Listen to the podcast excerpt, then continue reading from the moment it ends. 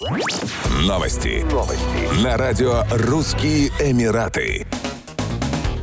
Полностью вакцинированным авиапассажирам, путешествующим в Абу-Даби, больше не нужно проходить предварительное ПЦР-тестирование для посадки на рейс в Объединенные Арабские Эмираты, сообщили в авиакомпании «Этихад». Однако прибывающие в столицу Объединенных Арабских Эмиратов туристы по-прежнему будут сдавать ПЦР-тесты в международном аэропорту Абу-Даби. Дети в возрасте до 16 лет освобождаются от сдачи ПЦР-тестов на рейсах авиакомпании, за исключением тех случаев, когда предъявление результатов тестов требуется в конечном пункте их следования. С 28 февраля 2022 года власти Абу-Даби отменили пропускную систему въезда на территорию столичного Эмирата. Как сообщил столичный комитет по управлению чрезвычайными ситуациями, кризисами и стихийными бедствиями, прибывающим из других Эмиратов больше не требуется предъявлять на въезде зеленый пропуск в приложении Аль-Хосн.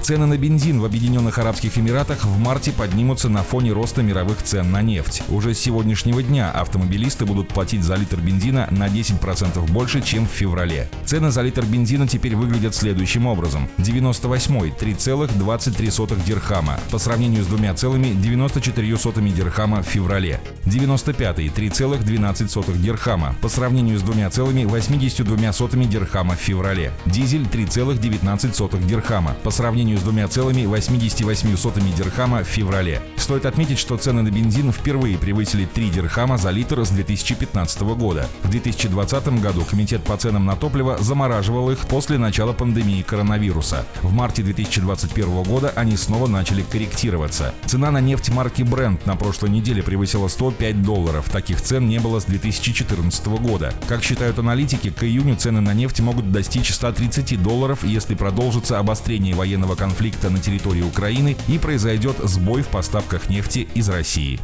Еще больше новостей читайте на сайте RussianEmirates.com